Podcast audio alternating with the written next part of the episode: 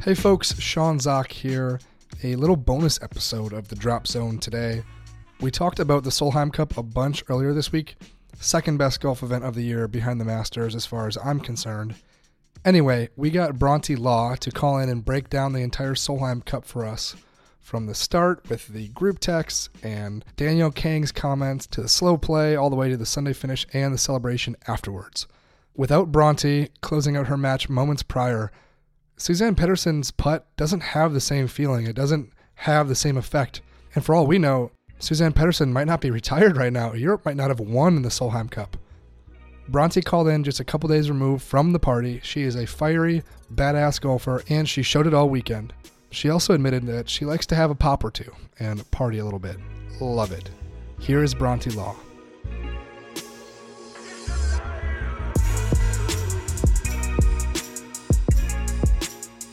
All right, Bronte Law joins us now. She is still riding high from that Solheim Cup win. Have you uh, have you got much sleep in the last 72 hours? Um, when I can, I've got a couple hours here and there, but Yeah. um, I just keep replaying Suzann's putt over and over again in my head, and makes it difficult to get uh, much sleep. So, uh, I mean, she is hero number one. I think you have to be hero number two in some vein, right?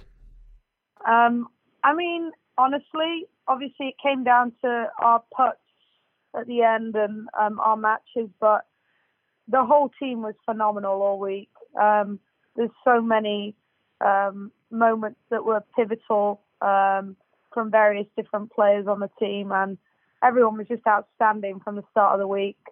And um, yeah, it's it, it, it's not really about you know who who ended up with the winning match or obviously she's so clutch to make that putt at the end but every member of the team contributed and um, we wouldn't we wouldn't have done it without everyone Yeah, I believe that. I I want to walk through everything with you from the beginning of the week to the celebration at the end when you were dancing uh, to Old Town Road, and we'll we'll dive into it all.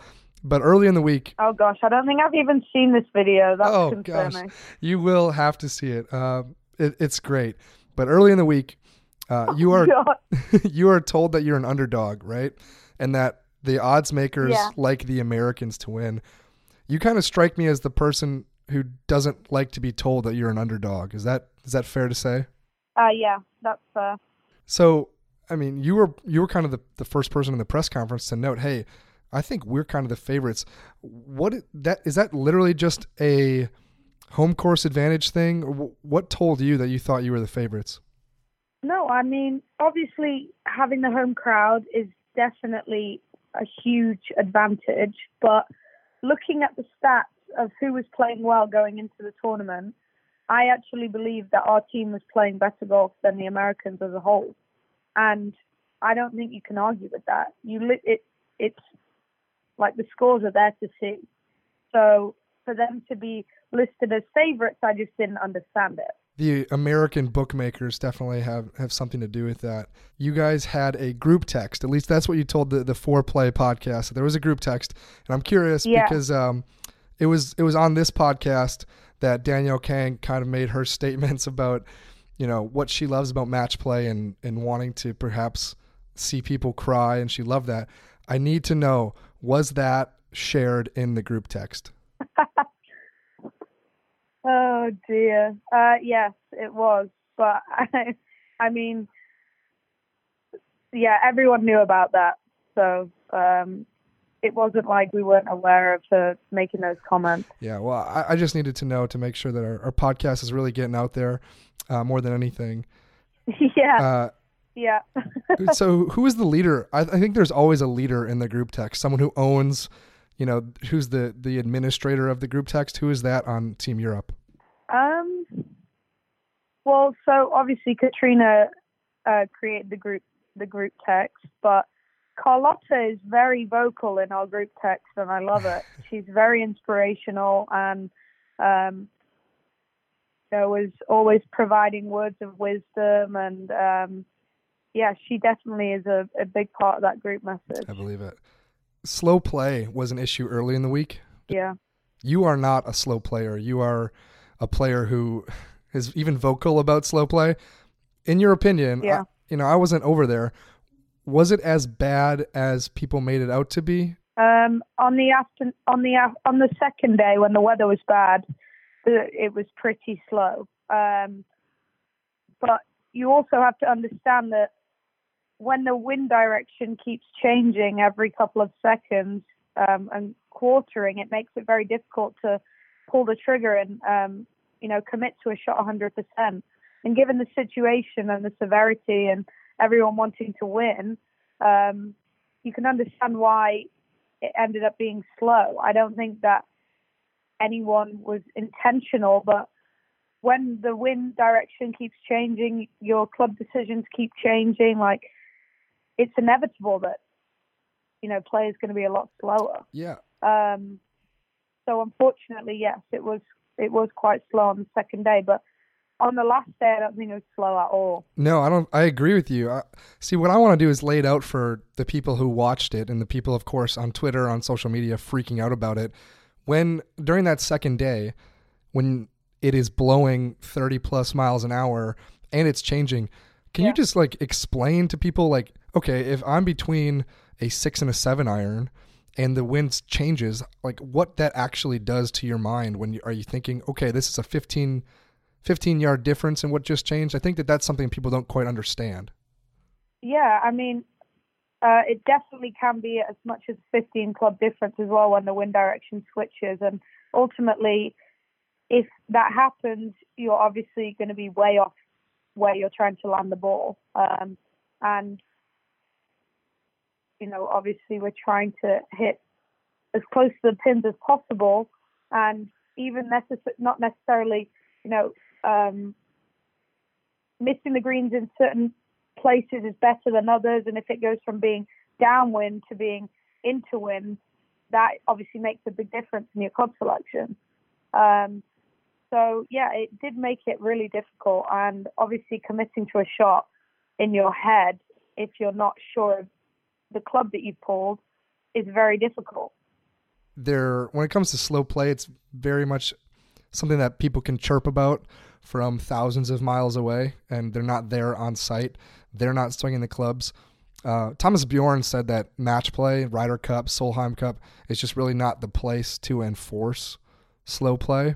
Uh, I'm curious if you agree with that because I do. Like, I think that it's all relative to what's happening, and especially when you're trying to beat someone or in a four ball match when there are actually four balls in play, and you're you're trying to balance where your teammate is and where both of your opponents are.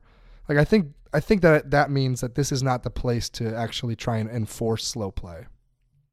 Yeah, I would agree with that. I think it's difficult to kind of um, really try and speed things up, um, especially like you said when you're playing a four ball. Um, but I also think that it's in the rules that you shouldn't be taking, um, you know, over a certain amount of time, and I don't think that be taken away. Um, I think that's part of the game. Even if it's match play, I still think that that's a huge factor and um, so I think that they have to monitor it still and um, uh, encourage people to take a little less time um, in certain places. But it's definitely um, going to be more difficult to monitor it than it is in a stroke play situation. Throughout the event, I know I've talked to plenty of women uh, on the American team about this, but they often say like it's kind of tough to to sleep the night before the Solheim Cup. They're, they're rather nervous, obviously. Do you get much sleep during that week? Does it compare to perhaps competing in the Women's British Open or in a major? Like, where are your nerves at throughout the week, and how do you try to keep them level? Uh, for me, as soon as I got to Gleneagles, I was not sleeping. Um, I it wasn't nerves. To, for me, it was more excitement. I was like a little kid on Christmas Eve. Um, so less nerves and more just really excited to get out there and kind of show people what I have, um, you know, and what I've got. So um, it was just an experience like no other. Very little sleep, last week and this week. Still running on adrenaline, I think, right now. All right, so let's break down Sunday singles, right? Going into Sunday, it's tied 8 to 8, obviously, as close as it can get. What is the message from uh, Captain Matthew? Um, you know, she uh, we had our team meeting before um, the day before. She told us the singles, and she played a couple motivational speeches and uh, videos, and um, very little was said other than just go out there and get your point. Um, she doesn't really, um, you know, overemphasize too much. She um, she keeps it short and sweet and gets it to the point. And um, you know, she told us we are all playing well, and um, obviously with us not being behind going into the last day was definitely uh, it, history was on our sides from what I'd heard in previous um, encounters where Europe had never won when they were behind going into the singles. Now, personally, you are you had not won a match to that point. What is it like to be in the middle of an event like that, and you and you haven't gotten the results yet that you really want? Because you've had success in these team match play events in the Curtis Cups. Like, are you feeling down in the middle of the Solheim Cup? Are you trying to focus on the next match? Like, where where's your head at about your own game? Well, obviously, it's easy to look at the results and think that I'd not done as well, but actually, those two half points that I got with Carlota were probably against the strongest, you know, Americans on the team. Um, so I, I honestly felt very confident going into Sunday. Um, we had two really good half points um, that we got, and so I knew that I could go out there and win my point. point, and um, there was no, never really a doubt in my mind all day that I was not going to get the point. I love that. Now, the thing I really love though is that you went sprinting out of the tunnel like a freaking NFL quarterback, sprinting out onto the first tee. I absolutely love that. You are pumped. Like you are as excitable as I've seen a female golfer in a very long time. Yeah, I think um, a lot of people that know me know that I I get really uh, you know pumped up to compete. I'm I, I love competing. I love winning, and um, I've always played a lot of sports from a very young age. Um, and for me, that's as good as it gets. Uh, competing at that level is exactly why I played this game. Was uh, was golf always your sport, or was there another one that you loved perhaps a little bit more early on? Um, I loved football from a very young age. Obviously, soccer in America, um, but I'm a huge uh, Manchester United fan, um, and I used to play a lot when I was younger. I used to play tennis as well, and uh, played field hockey right up until I left school when I was 18. So um, always been really involved in lots of different sports. Um, yeah, yeah, you played every damn sport, I think. All right, so despite you being confident as hell and always thinking that you were going to win that point, your match is flipping throughout the day. Like you went up early, and she came back, and you kind of battled back. There was, you know, each of you were winning holes here and there. Yeah. How cognizant were you of the other matches happening throughout the course? Like, do you even give a damn? Do you even care about the other results? I mean, obviously, I care about the results because without the other results, there was no way for us to win. Um, so I was keeping an eye. Um, I saw that it was very split throughout the whole day, but I knew every time I looked at the board and saw mine that I had to get my point. I knew that there was no way that we were going to win if I didn't win my point. Like the board was too much split and divided.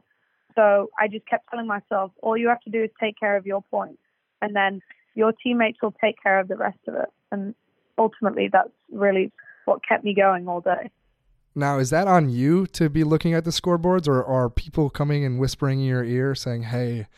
It's really coming down to come to your match. It's it's going to come down to you and Suzann. No, like, or are you? Kind no of... one was really saying that. Um, I think it was pretty obvious. You, you just have to look at the board, and obviously the scores were changing as the matches were ending, and I could see that we needed to get to 14 and a half, and for that to happen, we had to win our matches. So um, there was no one really needed to say that. It was pretty um, pretty clear.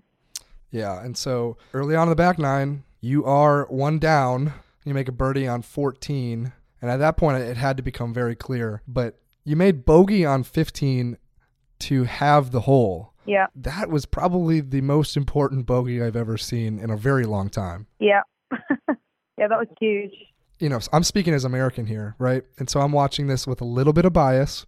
Like I'm not exactly cheering for you in this moment, and uh, I'm um, Yeah. I'm thinking, okay, she's kind of she, she might be making a bit of a mess here, and then you pured that putt in. Yeah, Like- I mean, honestly, when I knew that I had to make that putt, I knew that um, if I make that putt and then um, obviously have two par fives coming up, I'm 16 and 18, I knew that I had to make birdie on at least one of them in order to have a chance.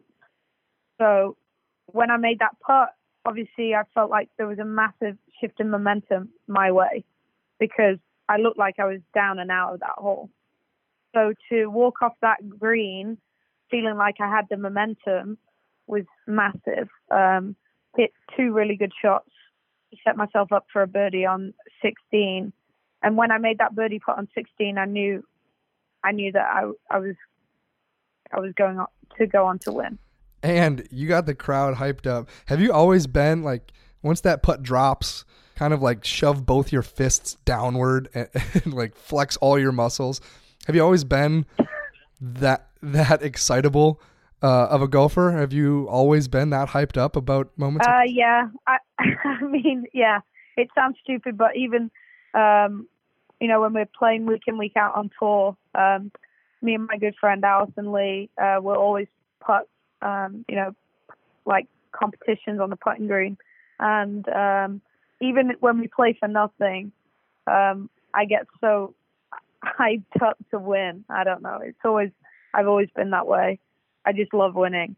Um, and that's why I play play the sport. So I can't help uh, but show it when I'm on the course. As you should, as you should. Uh, one thing I'm, I'm curious about though, just watching it on, on Sunday more than anything, it felt like the American players probably couldn't react to putts in that way because they're on the road. Is that real? Like, do you feel like if you were on the road, you perhaps couldn't act that way or wouldn't be? Um, I don't know. I think I would still. I think I would still react like that even if I was away.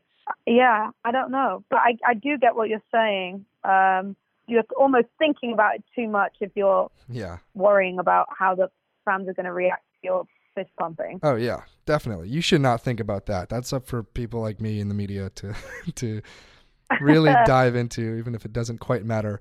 All right, so you finish off your match on 17 with a great two putt. I need you to just walk me through the next like four or five minutes because you are not with your team.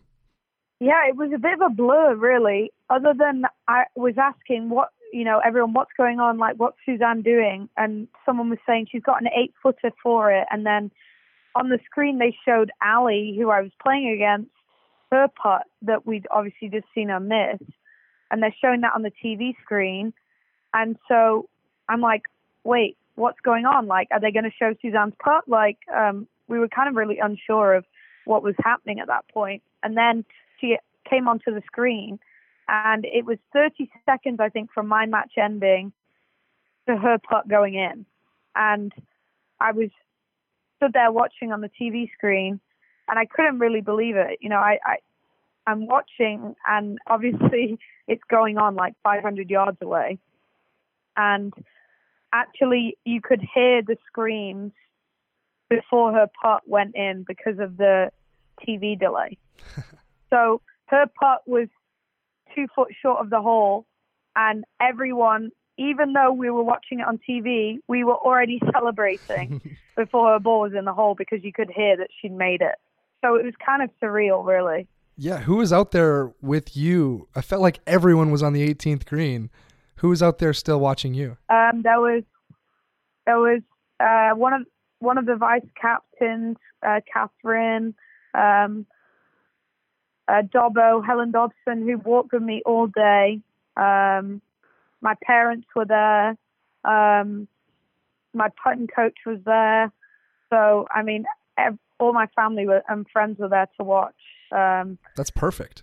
with me and share that moment. So it was really special. Obviously, got to celebrate with the team a little after that. But um, yeah, it still uh, still feels like a dream. I kind of wanted you to go sprinting up the 18th fairway and just have your. I wanted to, but they told me to get in the car. Oh, that's too bad. that would have been an epic but photo. yeah, I was honestly was thinking about it, and my caddy told me to get in the golf cart. So. all right, fine. I can handle that. Um, all right, so you know, one of the best parts about these events is that it, it it ensues with an epic celebration. So, how does Team Europe at the Solheim Cup celebrate? How do you party? What can you tell us about the extravaganza afterward? Um, well, immediately after, uh, we were on the putting green and everyone was getting sh- uh, uh, sprayed with champagne. Um, I couldn't see out of my left eye for about 30 minutes.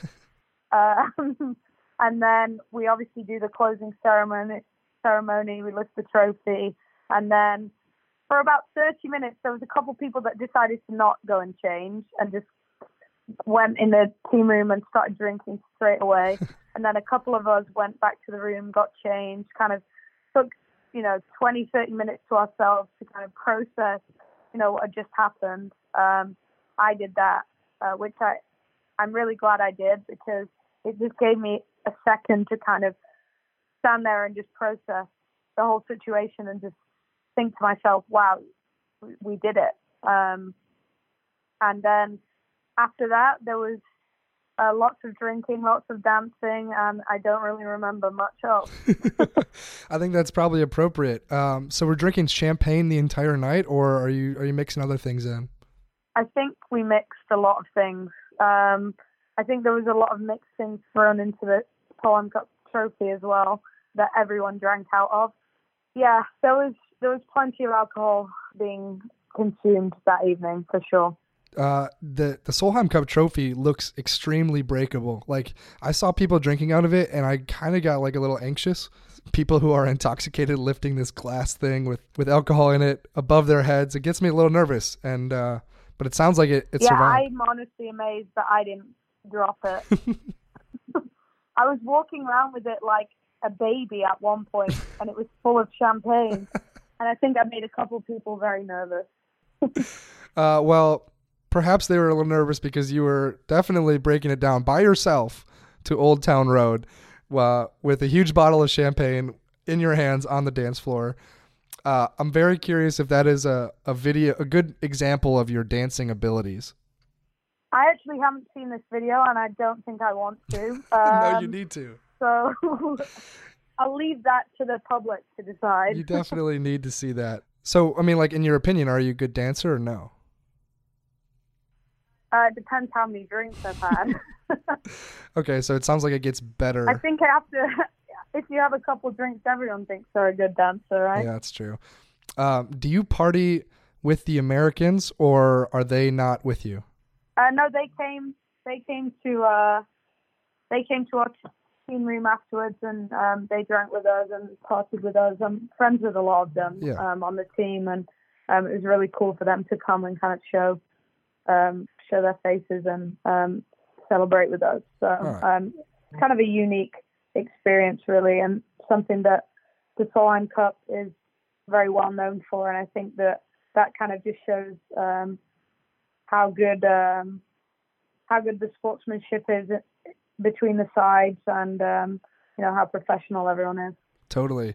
It says that more than any other time when you can still party with them, can still be friends with them after a 14 and a half to 13 and a half result. Like it's as close as it gets. I'm sure they were very upset at some point, very disappointed.